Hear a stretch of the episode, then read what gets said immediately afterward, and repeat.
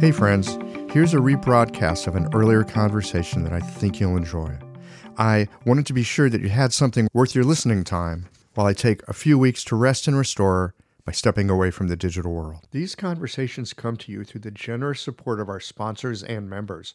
All the sponsors here provide helpful products or services that you'll find beneficial in your clinical work. Worried that an EMR is too complex for you? Jane has friendly and knowledgeable support. Mayway Herbs is celebrating the 55th year of their family business. You're invited to make use of their vast library of resources. Are you concerned about the health of Mother Earth? AccuFast Needles is doing something about that. You can too. And later in the show, Anne Cecil Sturman offers up a sinew treatment, and the folks at Blue Poppy have something special to share as well. Do be sure to visit the sponsors page on the Qiological website to take advantage of all the special offers our terrific sponsors have for listeners of the podcast. I don't know about you, but sometimes I take a step back and marvel at my acupuncture needles. I mean, they're the world's simplest medical tool a sharpened wire and a handle. That's it. And with this simple tool, hundreds of health conditions can be resolved. I love it. What I didn't love was the amount of packaging waste I generated at the end of the day. But that has now changed too. Ever since I switched to AccuFast earth friendly needles, I reduced my packaging waste by 90%. Not only are they a great needle, but the folks at AccuFast plant a tree for every two boxes of needles I use in the clinic. By switching to AccuFast needles, you'll be helping patients, planting trees, and joining a community of practitioners changing the world. Like our simple needle, being a part of the solution, it's simple too. Visit accufastneedles.com slash qiological to learn how. Hi folks, I'm Yvonne Lau, president of Mayway Herbs. Our family business turns 55 this year, and we wouldn't have gotten this far without the love and support of our community. We're truly grateful and promise you that we'll continue to work hard to support you and your practice. Please visit Mayway.com to find the perfect Plumflower brand formula or formulate your own in our dispensary. Our site also has lots of articles, videos, and herbal recipes for you to explore. And tune into our podcast, Chinese Medicine Matters, for insightful discussions on all things TCM. Learn about treatment strategies and powerful herbal remedies. As we welcome the month of May, our focus is on women's health. Our newsletter articles and podcast episodes this month will highlight different aspects and unique challenges women face, so subscribe or tune in. And if you're a practitioner, get a discount on our women's health formulas this month. Just visit Mayway.com. This season and every season, trust Mayway Herbs for your health and wellness needs, and thank you for supporting Real Chinese Medicine. I love how technology can help to automate my office, and I want to share with you my favorite tool for doing so Jane. Jane is a clinic management software in EMR with a human touch. Whether you're switching your software or going paperless for the first time, the Jane team knows that the onboarding process can feel a little overwhelming. That's why with Jane, you don't just get software, you get a whole team. Included in every Jane subscription is their award winning customer support available by phone, email, and chat whenever you need it, even Saturdays. You can also book a free account setup consultation to review your account and ensure you feel confident about going live. If you're interested in making the switch to Jane, head to jane.app/switch to book a one-on-one demo with a member of their support team. And be sure to mention the code QIOLOGICAL at the time of sign up for a one-month grace period on your new Jane account.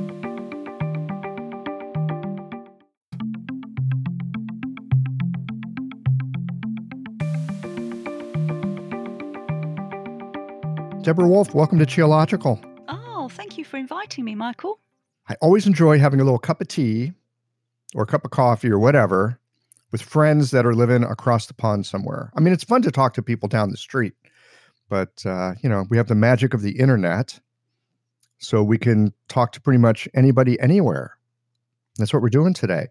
And today, I want to talk to you about something in Chinese medicine that always seems super esoteric I could never wrap my brain around it. I've talked to other people about it. I still have trouble wrapping my brain around it. Stems and branches. Mm, scary stuff. Is it scary to you? No, I think it's fascinating. No. Absolutely. it's fascinating? fascinating? Yeah, I oh, do. Great. That's why I'm talking to you today. So, I often ask people how they found their way to Chinese medicine school. I mean, I'm kind of interested in that, but more to the point, and the thing I'm super curious about is what drew you to the whole stems and branches thing? Oh, well, it was a total accident, or rather synchronicity, let's say. Ah, synchronicity. Yeah, yes. Okay. Yeah. So tell us about the synchronicity. Yeah. Yeah. And it, one of those things, you know, like time came around again and I knew that I had to go and study acupuncture. And what did I do? I went to the nearest place and it happens to be the oldest acupuncture college in Britain that specializes in stems and branches. And I knew nothing about it. How did you know that you needed to study Chinese medicine? Well, you know, I think it's probably that typical story. I wasn't very well. I was brought up very scientifically. I thought acupuncture was a load of poo. Eventually, I went to an acupuncturist. They sorted me out. I had this crazy experience while I was feeling very negative about it. Like, I wish he'd just get on with it. Why does he keep asking me all these stupid questions that haven't got anything to do with my problem? Classic. Classic. Why am I here? Why am I paying this guy money? This is not getting me right. anywhere.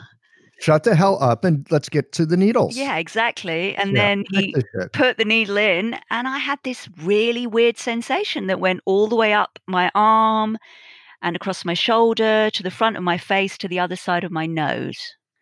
And I must have made some kind of weird twitch or something because the acupuncturist said, well, What happened there? And I said, Oh, I've had this really weird sensation. And I showed him where it had gone. And he turned around and he pointed to his chart. And I described the whole of the colon meridian. At the time, obviously, I didn't know it was the colon meridian.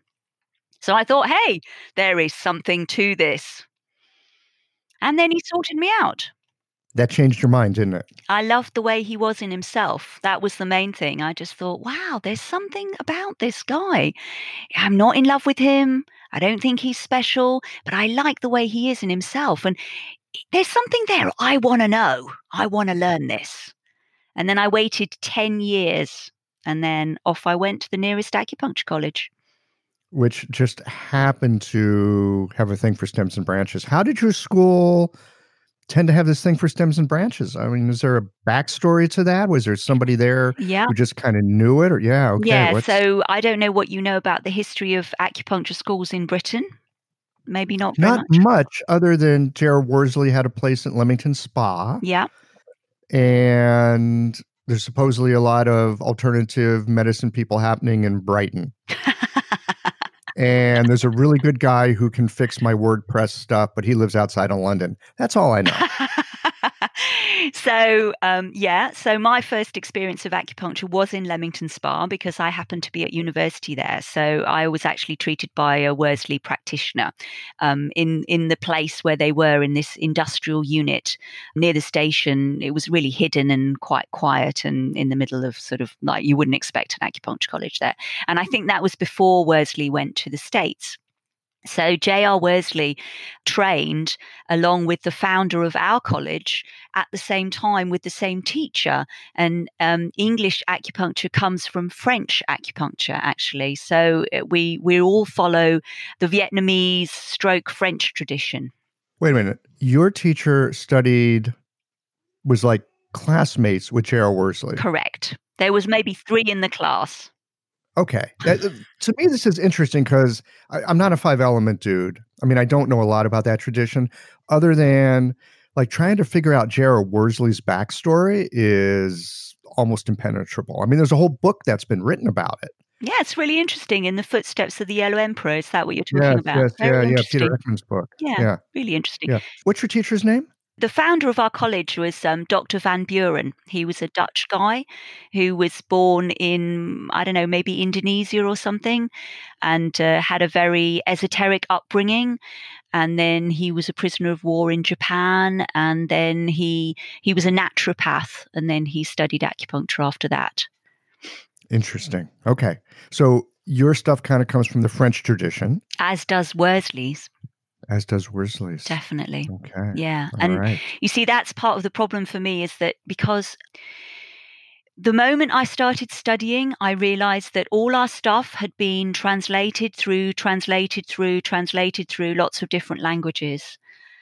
I live in England, but actually my mum's Italian. So I've always spoken more than two languages and I've done a lot of translating and interpreting. And so I was quite horrified at the idea that there were all these, these terms and people use different terms, but were they the same characters? And, you know, was it mistranslated because people didn't know anything about acupuncture and, you know, all this stuff. So we got, classical Chinese translated through Vietnam or France, then to English. What a nightmare. Right. And not only translated, you know, in terms of words, but you're translating through culture, through time, through a person's perspective. Were they a missionary? Were they a business exactly. person? They didn't know anything know, about it. It can be so tricky going through culture, language, a person's ability to translate in the first place. And then you've just got time and space. I mean, Chinese people in the Han Dynasty Chinese people in the Song Dynasty. I mean, what does a Song Dynasty person really understand about a Han Dynasty person? Probably nothing, I suspect. No, probably not a lot. Yeah. Yeah. So, you know, we have this tradition that has come down through all these different influences, and we think we know what we're talking about. No, we haven't got a clue. I mean, how do you puzzle this stuff out? You speak several languages. I know you speak some Chinese. We've written a little back and forth in Chinese. So, you might even speak a lot of Chinese. How much Chinese do you speak? I don't speak a lot, but I read and write in classical Yeah, yeah, yeah, Chinese. yeah. Great. Yeah, my Okay. spoken Chinese is not very good. It's hard. Yeah, mine. It is hard. reading's reading's easier because you have time to like puzzle stuff through. Yeah, and also I haven't really got. I mean, um, you know, I haven't got enough time in my life, so you know, I speak a few languages, and really, I'm just interested in being able to read the texts. Yes, yes. So, how do you puzzle out what's relevant and useful? Well, I have this theory studying Chinese medicine for me has become much clearer by understanding that it's it's number based. The more we understand about numbers, the more we understand Chinese medicine. Uh oh. does, does this mean I have to know how to do like you know calculus and all no, that stuff? No, no, no rubbish. None of that. Just normal numbers. Only the numbers one to nine is plenty. All right, I'm in. You're in. Hooray! Yeah. So the numbers one to nine. This relates to stems and branches. Yes. Absolutely. You know that there are 10 stems and 12 branches, which is basically five and six. Mm-hmm. I've heard. Well, like five phases, Yes. six six conformations or levels or Yeah. you know, whatever you want to call it. divisions, whatever you want yeah, to call yeah, the old Jing. Yeah, I just these days I just want to say six Jing because that is so hard to translate. Yeah. Well, there you go. It's another one where people translate it so many different ways, and then you never know what you're talking about. Or or we'll argue over how we're translating it instead of just going, oh, it refers to this thing or this process. We get hung up on no, it's a level or no, it's uh you know whatever, blah blah blah. Yeah. Yeah. And something that doesn't get talked about very much either, does it? We spend a lot of time talking about it at my college. And when you talk about it, what are you talking about? Like, clue us in on that conversation. Well, we're talking about the connections between five and six. You know, in my initial training, I can't say about how my teachers understood it because, you know, as a student, there's a bunch of stuff that you're not going to understand probably for 10 years. Um, but I remember studying five phases and the sixth Jing. And it's like, okay, I can kind of look at the world through the five phases, or I can kind of look at the world through the six Jing. But like putting them together, I couldn't figure out how to squish them together. Mm. Have you got some insight on that? I mean, there's lots of different ways of looking at it. One of the ways that you can look at it is that um, five or 10 relates to things that are in heaven, and six or 12 relates to things that are on earth. So, five has got a lot more to do with, or 10 has got a lot more to do with space, and 12 or six has got a lot more to do with time. And we can think about the way that um, we move from five to six or 10 to 12, which is that story about when you're in the womb and you're still in heaven then, and you've only got 10 Zang Fu organs. And you don't actually have a Jing Jingluo system. You don't actually have a meridian system at all until you're born. It doesn't start until you have your first breath and your first suckle. And that moment is the moment when suddenly, if you look at Western medicine, when you're in the womb, you have an oxygenated blood system as an embryo because you can't breathe. So there's red blood that is going through your body coming from your mother. But the moment you're born, you have to breathe. And so suddenly you need to have a place for non oxygenated blood and oxygenated blood. And so that means that your heart is divided into two. And that's when the, the septum closes. That's the way they call it in um, Western medicine.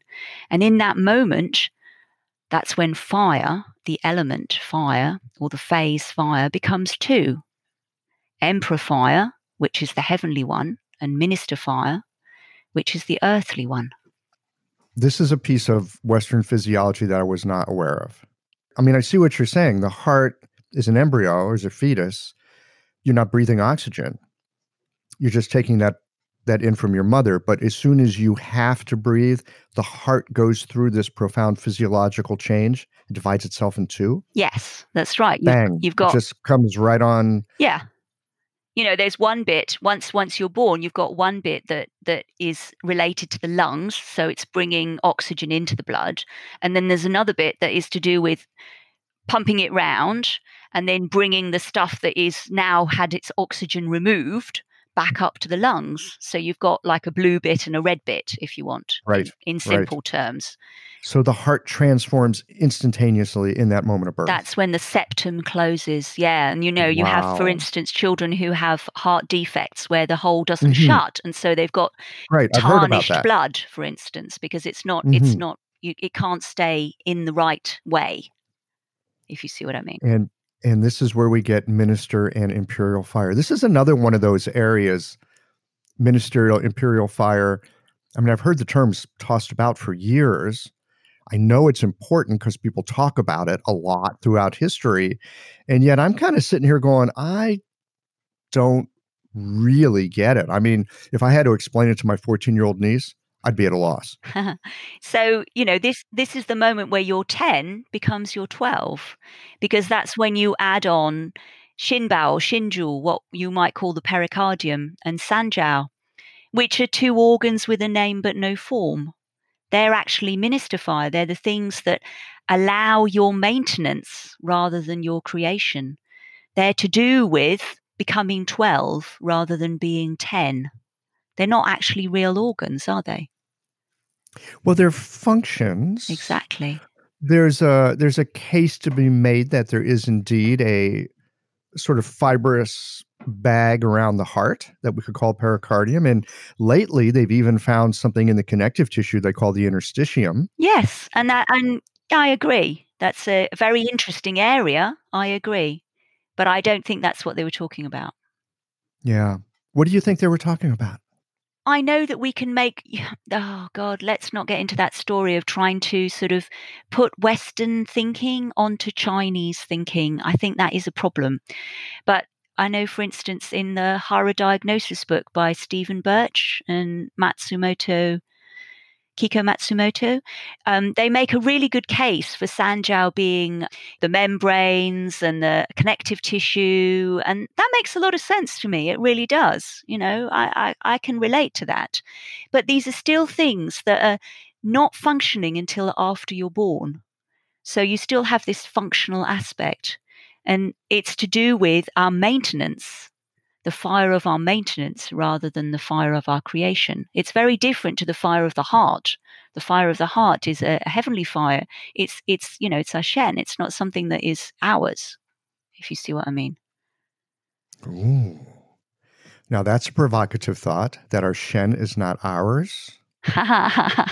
it's heavenly it descends it comes into the it comes into the embryo at the third month that's what the quickening's about okay quickening quickening is um, when you really do feel that something is going on Um, if you're pregnant, you know, it's only after three months that the embryo is seriously established, that you can start to feel something happening. Before then, really in Chinese embryological thought, ancient Chinese embryological thought, you weren't you weren't really pregnant. You you didn't really have a baby if, as such. Mm-hmm. Until that three months. I know certainly here in the West, that first three months I find women are generally quite reluctant to say too much about being pregnant until that first three months has passed. Yeah. At least I've seen that with my patients. Yeah, until around about 12, 13 weeks, you don't really feel it's well established. And, you know, you're going through this roller coaster, hormones all over the place, you're feeling tired, you're feeling sick, you don't know what's going on. And then suddenly, poof, things change and you're like, oh my God, I am actually pregnant. you know, so there's this thing about three, you know, this three thing. That's why we have three hun, for instance. Talking about numbers, of course. Because three hun, again, we've got that thing, you know, it's like um, traditionally it was on when the baby was three days old or three months old, then the father would look them in the eyes, look at their hun, and then they'd give them the name.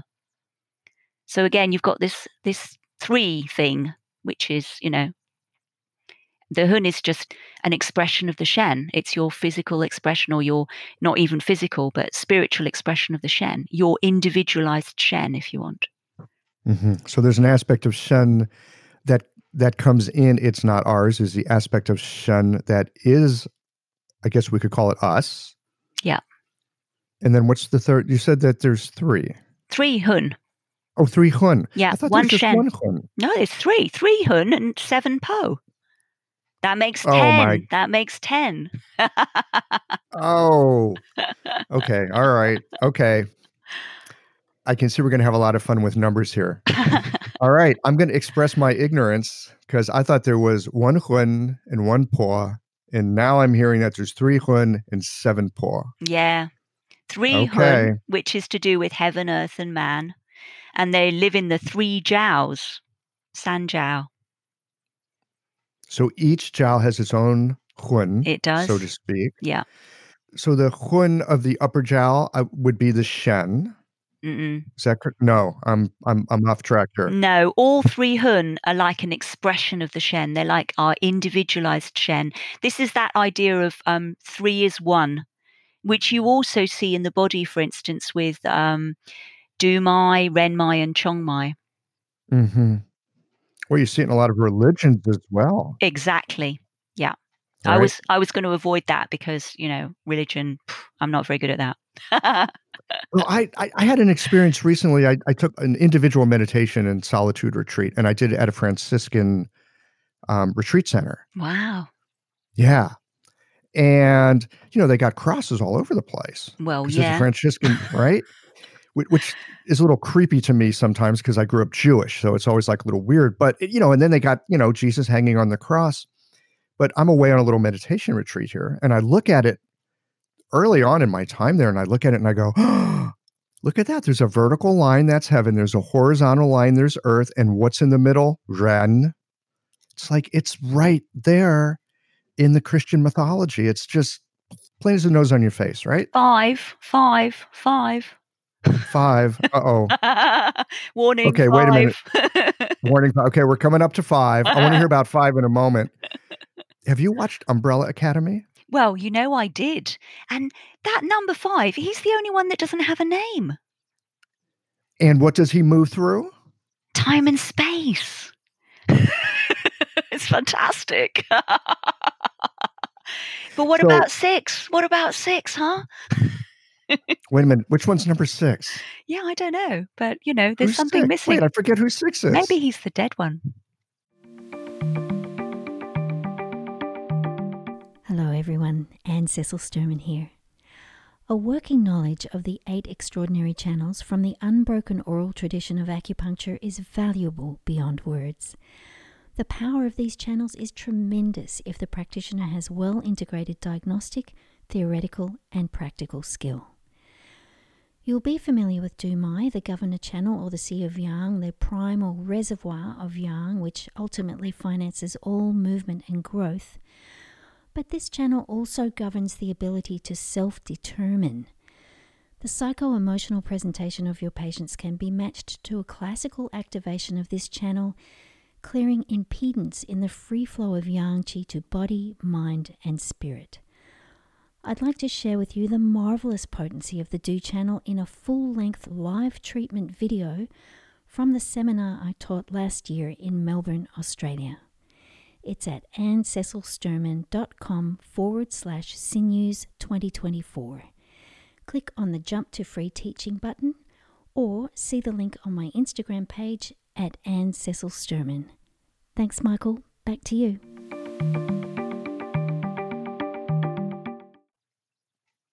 Oh man, I'm gonna have to go back and watch it.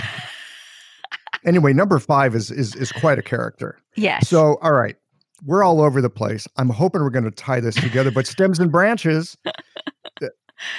it's always all over the place. There's always all over the place. All right. Well, I'm I'm good for it. I want to come back to 307 Po in a moment, but you just said number five. I'm talking about heaven, earth in person. We're talking about Jesus on a cross, and you go number five. Where's that number five come from? Now, what are we looking at? Okay, now you talked about vertical and horizontal. So, one way we can look at this is that the vertical axis is our creation. That's to do with fire and water, Shen and Jing, heaven and earth. Oh, heart and kidney. Exactly. Yeah. Right. Okay. And what's the horizontal axis? That's where we live. That's our created world. That's like sunrise and sunset, wood and metal, hun and po as two balances of the two sides of the balance of the, you know, that kind of thing. Ah, I can't think of the word. I'm sorry. Yeah. Well, it's the it's the the daily cycle basically. Yeah. The sunrise, the sunset, the spring equinox, the fall equinox. Rising up, pushing down. They're always trying to balance each other out.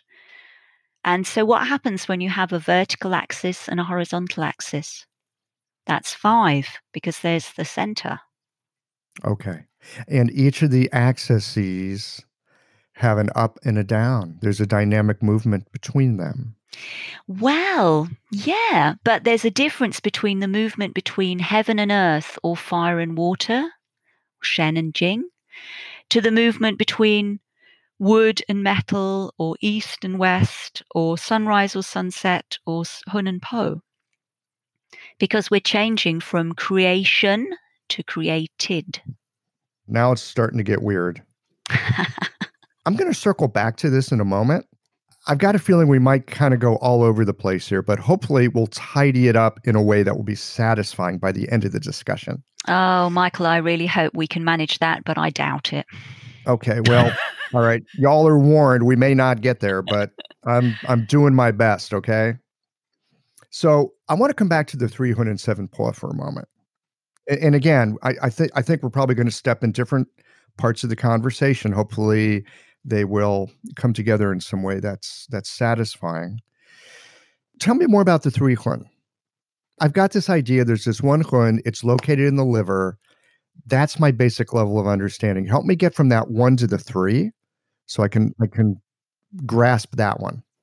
Because the hun are an expression of the Shen. The Shen isn't ours. It's it's heavenly. Everything that is expressed in our body it, it can't be just a unity. It has to be expressed in something more than one. That's why we have yin yang. That's why we have heaven, earth, and man, or heaven, man, and earth. That's why we have chi. Chi is actually to do with three. It's the interaction between yin and yang. Mm-hmm. Yeah. Okay. Yeah. So that's why we have Sanjiao. Sanjiao is in three parts. Mm-hmm. Yeah. Mm-hmm.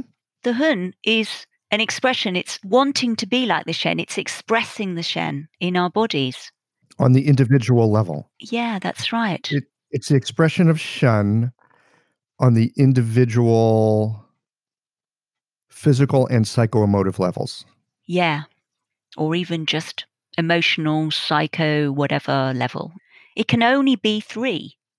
It can only be the first possible expression of one which is three, just like Heaven, Earth, and Man or Ren Mai, Du Mai, Chong Mai. It's that first stopping point.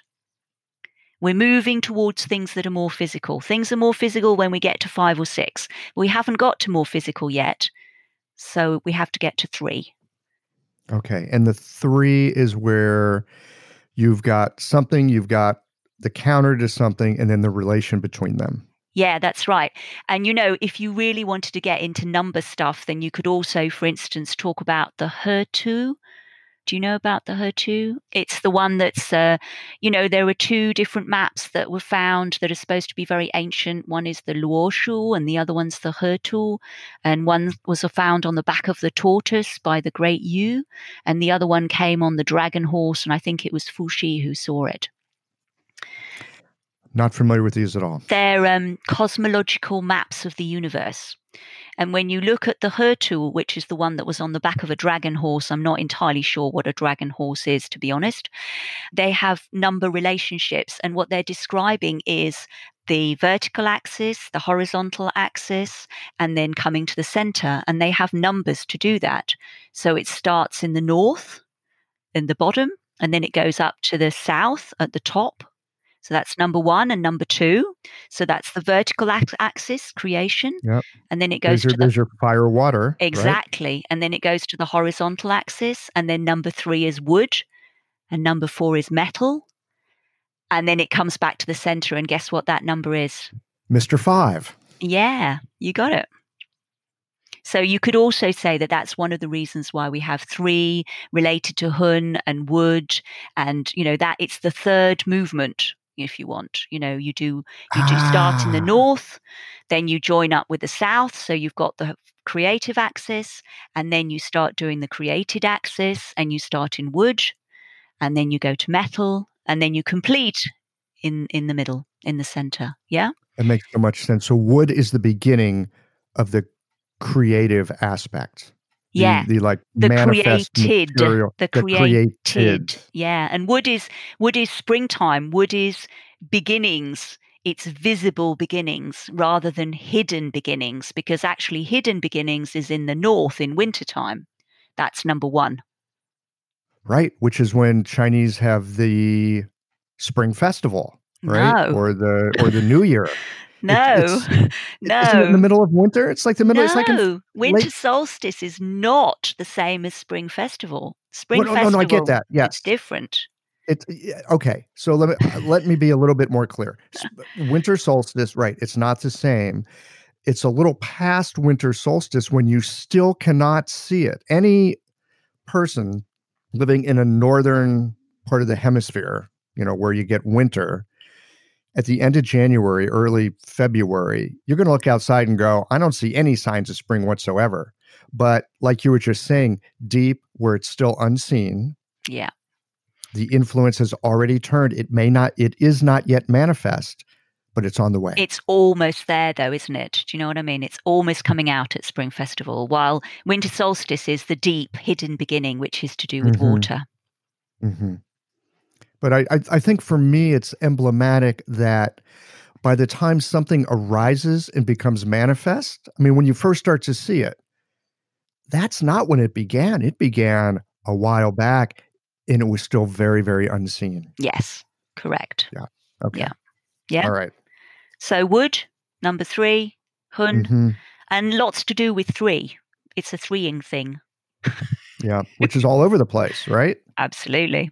Yeah. It's all over the place. and it's the first it's the first expression of one you know we three are one is a is a really common thing you know Yes, it is. yeah Okay. All right. So we've got this this three, which is one, and then we move into four. yeah four seasons four directions but four Mhm. is already almost immediately five because you can't have four without having the center Mhm. I mean, four implies a center. I mean, that that comes into the five comes into being as soon as you've got the four. yes that's right and that's why you have those maps where sometimes you know the cosmological ones they're like a cross and then it's only later on that becomes like that um, five phases thing where it's in a sort of circular sequence Mhm. But a lot of people will take that earth element and put it smack dab in the middle. yeah it, it So really still, helps So we still have that that sort of cosmic cross. It's very useful. Yeah. Yeah. Okay. Seven Po. so, you know, spring, wood, hun, it's all rising. It's trying to go towards the Shen. It's it's like a manifestation of the Shen. It's light. It needs to be grounded by the blood, which is stored by the liver. This upward movement is balanced by the downward movement of metal of the lungs. It's down pressing. Yeah. Mm-hmm. And yes, I'm with you. yeah, so the the Po, they're kind of pulling down, and so they're related to chi. That's what the lung does. It's to do with mastering the chi. Why are they seven? They relate them to the seven orifices of the body. Oh, eyes, ears, nose, mouth. Yeah, because the Okay. Po is the thing that when you die, the opposite time to when you're born, wood, spring, all that kind of stuff. When you die, the Po is what has to leave the body in the correct manner. And if it doesn't, then it becomes a ghost, a gwei. It needs to attach itself to a body. And that's why they used to stopper the the, you know, the mouth and the anus and because the you know, the anus is called Po men, the door of the Po. Oh my, that's right. Yeah. So the Right. idea is that you're stoppering it so that it can stay within the body and then it can go into the ground with the bones. Because it's a much more physical, corporeal soul. That's what they call it. Corpo in Italian means body. Yeah, so we've got seven, three and seven. And 10, of course, is it's completion, but it's completion on earth. So, you know, 10 is like one, really. And we have the 10 heavenly stems. That's right. Yeah. Heavenly, which have to do with space. Well, you know, when we start talking about time and space, it, it very quickly, in my mind, you know, because I grew up here in the West and, you know, I've read the stuff I've read over the years, it, it very quickly makes me think about things like quantum physics and quantum mechanics and, you know, all those really interesting writings by the, you know, physicists of the early part of the last century. I mean, these guys lived, you know, 100 years ago. I- mean, we're just now beginning, I think, in our culture to see how some of what they were talking about actually makes sense. I mean, they talk about time and space in such a phenomenal way, and how, I mean, just the act of consciousness observing something in matter will change the fabric of the universe in a sense. Yeah. Amazing. I agree. And you agree. Do the stems and branches have something to say about that, or am I just trying to glue No. together two things that have nothing to do with each other? Yeah. You're putting Western stuff onto Chinese stuff. Okay, I'll just drop that then. Get your Chinese mind on. Yeah, well, I I like putting my Chinese mind on. I find it's a helpful and useful thing to do so because if I can look at things through my Chinese mind, I can see things that I can't see with my Western mind. The the trick for me is being able to really put on my Chinese mind and gently lay aside my Western mind. Not that I get rid of it, but just like lay it aside and be able to, in some way, differentiate what is my Western mind, what's my Chinese mind? Because there's always this guy in the middle that's going, look, I can hook this stuff up. But some stuff isn't meant to be hooked up, I suspect. No, I think sometimes when you try and hook it up, you actually kind of just confuse things for yourself. So I'm just going to put that on the shelf for the moment and come back to the creative and the created. It's evocative just to put those two terms together that way. It's very poetic. I'd like to hear more what you have to say about that, basically, in a way that can help us understand the work we do in our clinical practice. Is there some kind of clinical, I don't want to say application, but some way that understanding this dynamic of creative and created can help us in the work we do?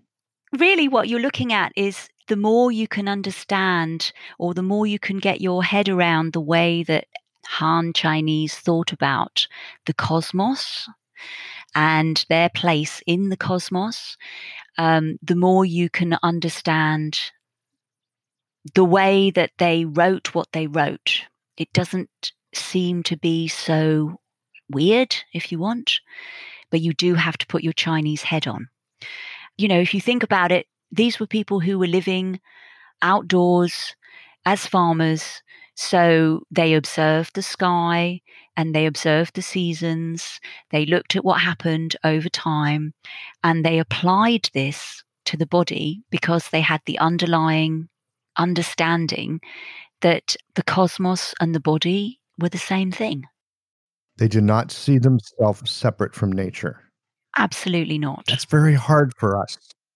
Well, I think I think we're silly to think that we are separate from nature. Well, I would agree with that, and certainly you look at the condition of the world, and and that I, I think it's pretty obvious to those who have eyes to see it, and yet it's a very persistent illusion that I end at my the edge of my skin.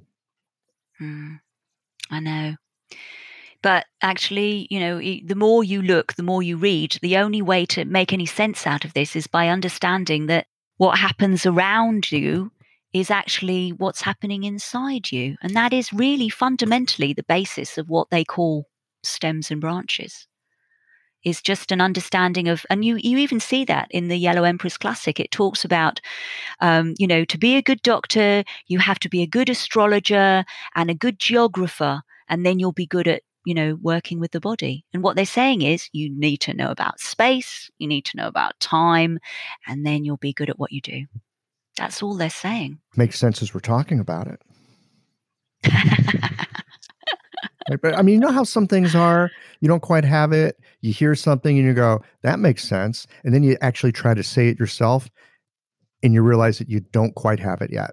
Right. You, you've got like a glimmer, you've got a glimpse, maybe something that feels like a hunch and now you got to go and kind of work at figuring it out what does this really mean? How does it really work? How do i how do i do this? It, i mean to me this is capital p practice. It totally saddens me that um, that we have been sold this this system that's called TCM, which is not traditional in any way whatsoever. And all the bits that are actually the understanding of how the Han Chinese viewed themselves within the cosmos has been excised from teaching of acupuncture. I, you know, I'm constantly horrified. Like Michael, I'm sure you're a great practitioner, and I'm saddened by the fact that you didn't know there were three Hun. I'm rather surprised that I didn't yeah. know that there were three Hun. Yeah. Exactly. Yeah, Why not? Or seven Po. You know? Yeah, precisely. I I get the number five though. Great. Good. but do you know how five links to six? Tell me about it. Well, again, here we go. So you're in heaven, you're in the womb. It's all to do with five and 10. And then you're born. Suddenly, your Jing Luo system starts. What's that based on? 6 and 12. It's the Liu Jing. And what do they do? They connect on the outside with the climates and on the inside, 5 and 6. And they keep pulling the wool over our eyes. They keep saying, there's five Zang and six Fu. But how can there be 12 Jing Luo? That doesn't make sense. And then they start talking this story about, oh, yeah, there's Xin Bao, and then there's the heart, and blah, blah, blah. Do, do, you know what I mean? So they're always, they don't stop talking about five and six. It's just from start to finish. They keep saying, hey, five, hey, six, hey, five, hey, what about six? But they're both interconnected. So you could talk about five or you could talk about six, and it has more to do with where you're standing and what you're looking at than is there, you know, is five a reality or is six a reality? The answer is they're both there. Yes, they're both realities. Correct. But five has got a lot more to do with the way things move in the heavens, and six has got a lot more to do the way things move on Earth. Okay. So five Zang. Yeah because I just heard you say five has to do with heaven. So you're saying that the five zang are really about uh, the influence of heaven within the these viscera within our body. Within the within the body, what do the zang do? What's their primary function? What do they do? Well, you know, traditionally we've been told they store the essence. Right. They store the clear. They're mainly about storage. And they're also considered more vital. It's like the Fu are considered second class citizens in the world of organs. It's like you got the Zang, and the, and the Zang are super important. In the Fu, eh, expendable. Yeah. So, what about these? You know, okay, so what does that tell you? Are they more heavenly compared to the Fu? Well, I, again, I think it depends on where you stand and, and what you're thinking about. If you, if you say heaven is more important than earth, then maybe you could make that argument. I mean, when you're talking about heaven and earth, they're they're a duality. They're always in constant connection. They're, I would say but, that they're always in constant connection, and, and they are reflecting each other. Yes, but when you look at the cosmogony, the way that the universe was formed from a Han Chinese or even earlier point of view, what happened? The light and the clear went up to heaven, and the dense and the impure collected downwards on earth. So you have anything that's pure is inherently more more heavenly and that's what the zang do. They store heavenly stuff. And then there's different manifestations of heavenly stuff because we're in the world of five so you know you know you've got one two three four five but it's still pure stuff mm-hmm. which is more heavenly. I get that. I can follow that Good. Yes. All right. And then we got our Fu. Yeah. Which is the expression of heaven in the earthly aspect. Yeah, if you want. Why not? It's dealing with the outside. What the what the Fu are doing is they're protecting the Zang, basically. Mm-hmm. And they're connecting with the outside. You know, this is where you also get that story about the Liu Jing. They're connecting with the outside. In recent years, the Sa'am acupuncture style has generated significant interest and a loyal and growing following. In the Sa'am approach, a precise diagnosis leads to a four needle treatment to address the five element and six chi imbalances in the body. The four needles target the controlling and generating cycles. It's common using this method for the needle sensation to be stronger than in many other styles. Thus, the choice of needle becomes important. The Unico brand of needles lends itself to both strong and gentle techniques. These superior needles are made of uncoated Japanese surgical stainless steel and feature the best guide tube on the market with its unique beveled edge. Additionally, Unico needles have a tensile property that helps with freehanding needles into Jingwell points and allows you to more easily feel the arrival of qi. Blue Poppy is the exclusive importer and distributor of Unico needles. Use the code QI2024 to save 10% off Unico needles at www.bluepoppy.com. You'll be glad you did.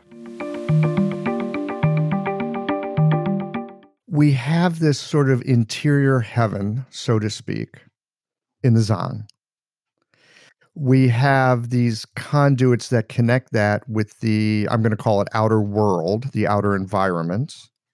The climates. The climates. That's more the fu that's the realm of the fu yeah to do with six. To do with six. And of course life comes from the interaction of these things. Between the two. That's right. And incidentally little side note you know i said that they keep talking about five and six. What about the story of the extraordinary fu Qi Jing. The so which extraordinary? The extraordinary Fu. Which ones are There's six of them. Do you know about the extraordinary Fu? Oh, oh no! Oh, I'm so sorry. No, no, this is great. Tell me about the extraordinary Fu. I didn't know about. I didn't know so, that we had extraordinary Fu. Okay, Clue so there's a there's a chapter in the Su Wen. I'm sorry, I can't remember which one it is. Instead of saying there are five Zang and six Fu, what it says is there are five Fu and six extraordinary Fu. and it says, well, what are these extraordinary Fu? It says, well, the extraordinary Fu, why are they called extraordinary? And you know already that there's got to be a, a hint because they use the the word extraordinary, chi, like they use for the mm-hmm. Qi Jing Ba Mai. Right. So, you know, it's got something to do with Jing and and you know before birth and all that kind of you know pre-heavenly sort of stuff. Yeah, and then what does it say? Well, they're called extraordinary fu because they look like fu, but they store like zang. Oh, you mean like the gallbladder? The gallbladder is one of the extraordinary fu. It's the only one that is a normal fu and an extraordinary fu. The other ones are something like um, the brain, the bones, the marrow, the mai, and the uterus. The uterus as an extraordinary fu. Okay. Wow. I'm going to have to go back and reread some of this stuff. I, I really appreciate the clue of how to uh, look at this and approach it. And I think to the credit of my teachers, I think I have heard this kind of thing before, but when I was first learning Chinese medicine, it was enough just to wrap my mind around like 12 channels and some acupuncture points. Right? Getting into the kind of stuff we're talking about now, I had no bandwidth for it. Yeah, I mean our students they work really hard. You really torture them, don't you? We do. but you know, if they get to the end, they're pretty bloody good acupuncturists. They've, well, it sounds like they have, uh, no pun intended, but a rather extraordinary view of how things are put together and how they interact. Yeah, I think they get a really good foundation. hmm I'm gonna have to figure out which chapter that is from the Su Wen because that should go in the show notes page so people can check it out for themselves. We'll have we'll have to get that figured out. That shouldn't be too hard. I think I can probably work it out quite quickly. Great, you can send that to me. I'll tell you later. Great. So I wanted to talk about stems and branches, and it's taken us 50 minutes just to get to this point. we, we, I'm so sorry. we might have to come back and do a part two. We'll see. Yeah. Yeah, that would be we'll fun. see. So, stems and branches. I want the beginning acupuncture lesson on stems and branches. I mean, I'd love to get into some more detailed stuff at another time, but right now, I would like to get sort of stems and branches 101. Talk to me like you talk to one of your beginning acupuncture students when it comes to stems and branches. What do I need to know? How can I start to think about it? And is there a way that I can begin to maybe not use it in clinic, but look to see how it arises in clinic? I'm afraid I shock my students, especially right at the beginning. Luckily, they've seen me before, so they're not too shocked. But the first thing I do is uh, is I I spend one whole day talking to them about space, and I talk about the planets, the visible planets, and I introduce the concept of um, the heavenly stems, which are all about um, the movements of the planets in the cosmos. And then the next day, which is usually a few days later, uh, allowing them a little bit of time to get over their horrendous shock and um, brain strain, I spend another day talking about time and the branches and calendars and things like that. So, stems and branches is if if if I had to give like a an elevator pitch, which I'm not very good at, I'm afraid, I would say that it's um, what is behind um, five elements. It's where five elements actually came from. It's the foundations of five elements. And it allows you to use five elements in deeper and more effective ways than just the Sheng and the Ke cycle of five elements. That sounds really enticing. I mean, it does. I mean, I, I remember reading in the Nanjing, and, and they talk about like the different types of control in the Ke cycle, right? There's like the control that's the kind of control you should have. And then there's the control that's like, you know, super egregious control. And then there's like counterflow. I can't remember the names of all of them, but basically they're looking, they're taking one phase and they're looking at control as coming from the other four phases. They each have a different kind of control that can be applied. Yeah, that's right. Some are more useful, some are super pathogenic. Yeah, that's right. So these are different different combinations if you want. So just like we know that liver and gallbladder they go together in wood element, then um, for instance in stems we have an association between gallbladder and spleen. or in branches, we have an association between gallbladder and heart. And so it allows us to use the organs or the channels with different ways of working, if you want. So, if you understand the relations of the stems and branches and how they relate to the organs and it, the channels, and, and the channels, it it really gives you another map for how to intervene depending on what you're seeing in clinic. Yes, and those maps, there's more than one map, have got a lot to do with what we were talking about before, you know, like the circular heaven and the creative and the created axis, or the square earth, and the idea of where you put the earth. Does it go in the center, or um, does it go between the seasons, or, you know, all those, these are different maps, if you want, always around this. And you can look at these um, with relation to different levels of manifestation or just to do with space or just to do with time or to do with your core your inner inner being as opposed to your personality for instance or to do with your parents as opposed to your children. There are so many different ways that you can use it. Holy smokes it leaves me a little speechless, and I usually have something to say. Oh, that's great, Michael. I'm really pleased.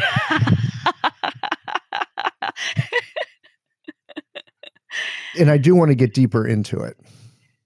I think you should come and come to England and do some studying. Oh man. Okay, I'm I'm going to go buy a plane ticket. Uh, I, I would like to. Okay, so for somebody that would like to learn more about this.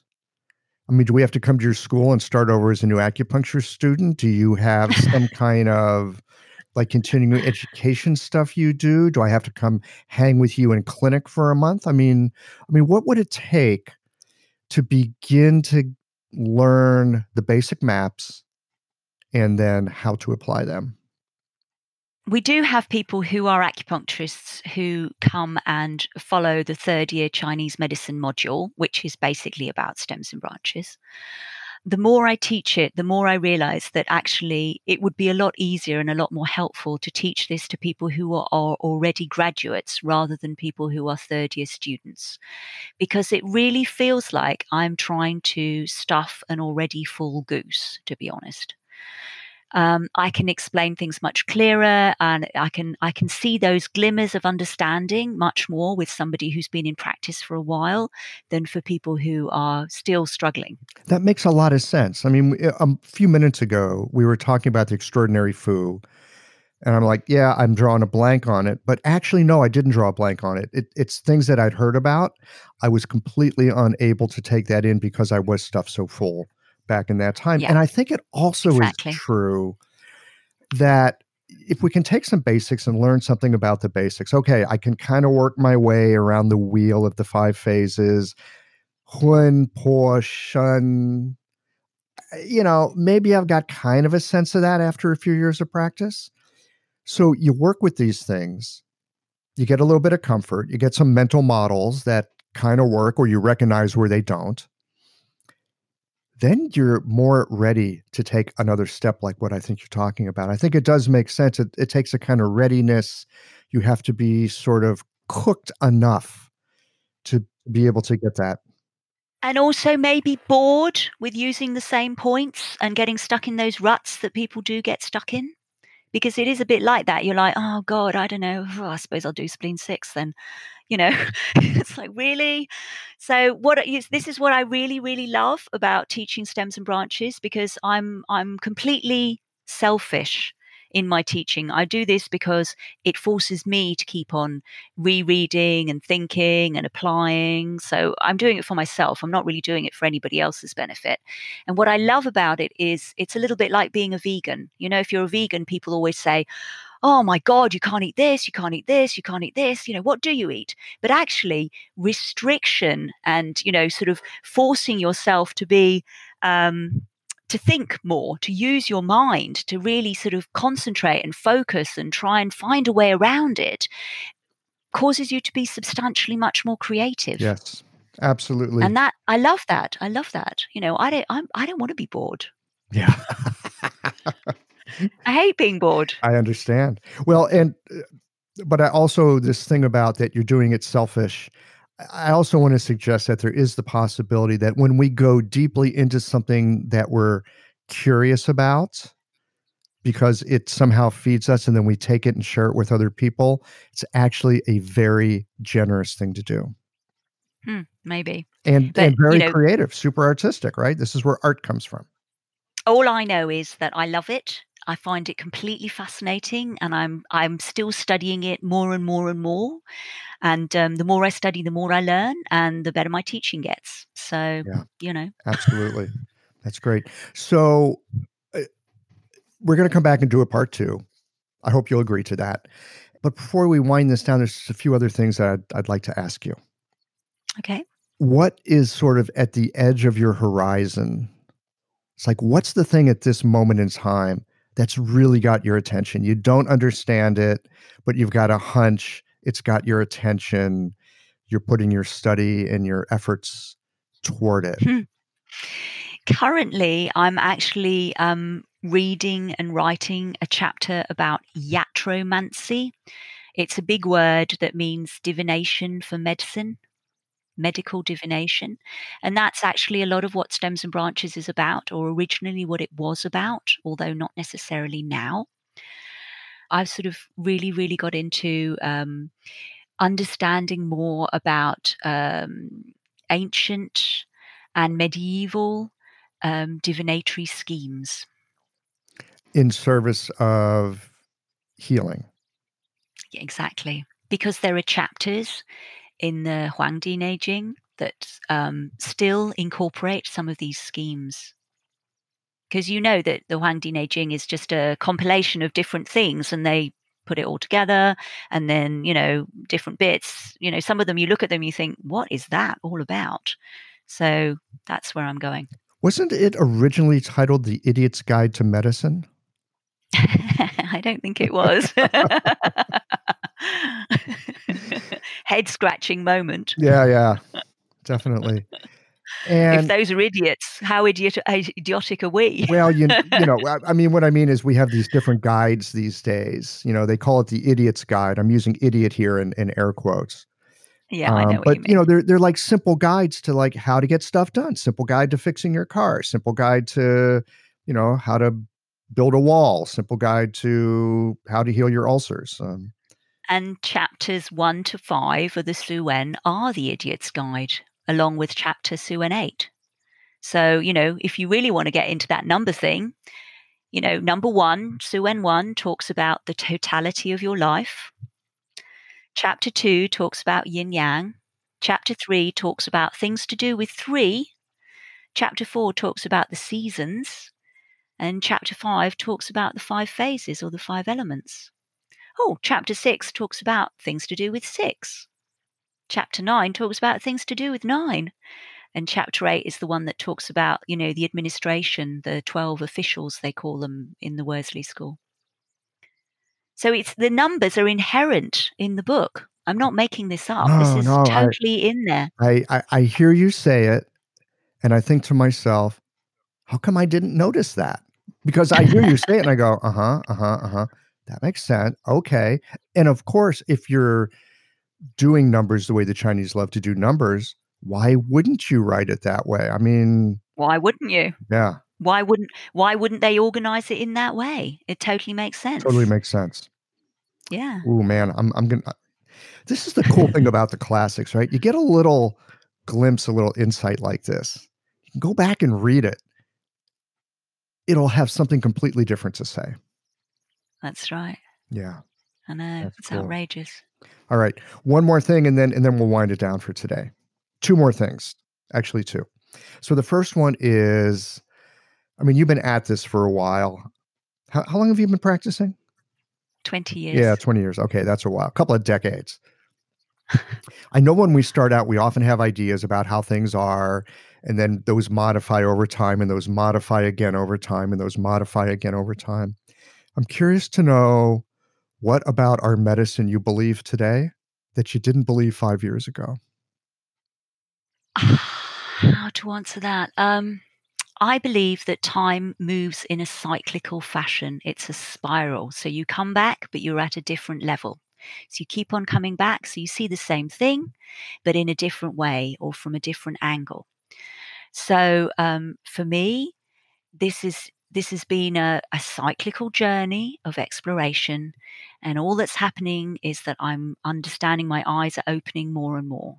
I do not feel that I'm ever going to learn enough. I think that I would need at least 10 lifetimes to be able to understand this properly. And I totally regret not having started this when I was much, much younger. Yeah, but you know what? I think we always started exactly the right moment it was for us to start. Mm. Yeah, that's definitely true. And it's you know, there true. was there were books that I had when I was 14, 15 that were still in the area of things that I then wrote my dissertation about and I'm still thinking about now. So obviously, I'm stuck on that spiralic path around some particular thing that has something to do with numbers. That's all I can say. That's great. It's super fun. yeah. All right. And with respect to practice, I don't Yeah. know. My patients keep coming back. So I guess I must be doing something right. Yeah. Well, have you noticed that your patient load and and sort of what characterizes the people that come to see you changes over time? Definitely. Mhm. Definitely. At the beginning, it was when I needed to learn about something, then I'd have a whole load of patients with that syndrome symptom area.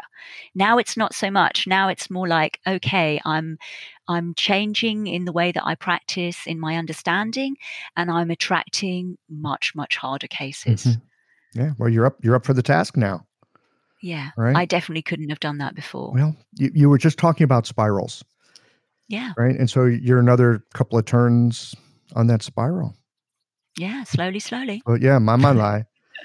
Um, do you have any advice for new practitioners? I mean, getting out of school, right? You're out of school, your mind's been blown for three years, you're stuffed full as a goose. And, you know, how do you start a pra- I mean, do you have any advice for the new practitioner? Just like, you know, if you could go Stay back and talk to yourself 20 years ago, what would you say? go back to basics. Mm. Go back to basics. I know when I started, you know, my head was so full of stuff. I felt that I would never understand anything. So I thought, okay, let's just make this really simple. Is it yin? Is it yang? Is it on the left? Is it on the right? Is it at the top? Is it at the bottom? What can I do about it? Literally that simple. That's it and then go back over your notes you know instead of just look putting them aside and burning them like people do when they finish school oh i'm going to burn my notes hooray then you know go back over the bits reread stuff that's why i said about being very selfish is that i get the chance to reread my notes i get the chance to go over it again and every time i have a different level of understanding that's amazing Yeah. it's a total gift you know Yeah. It's it's endless, and that's the gift and the curse. yeah I'm gonna But- call it gift though. Yeah it's definitely a gift Yeah. i'm i'm i'm a lifelong learner Yeah, great. Deborah, this has been wonderful. I'm now I'm I'm sure I'm going to see number five in, in all kinds of other new ways. But and everywhere yeah, and the six too, the five and the six. and the six. Oh, Don't boy. forget the All right. six. I'm watching for And we need to know who who the six is in Umbrella Academy I'm too. trying to remember who that is. yeah, Is it, who is, is is it? it Vanya? Oh, maybe. Uh, no, I think she's seven. No, I think she is seven. Mm. Maybe it's. But, Uh, you know, I'm gonna have to go back and find out. All right, we'll put it in the show I know- notes for you. yeah, how cool. Deborah, thanks so much. oh, thank you, Michael. It's been brilliant. Thanks as always for listening. If you liked this conversation, if you learned something new, or found a moment of inspired insight, share the episode with your friends. If you want to support Qiological, there's just one way to do that. It's by going to the website and becoming a member or leaving a one time contribution today. Well, folks, that's it for today. Join us again next Tuesday for another conversation that connects up the voices of our community.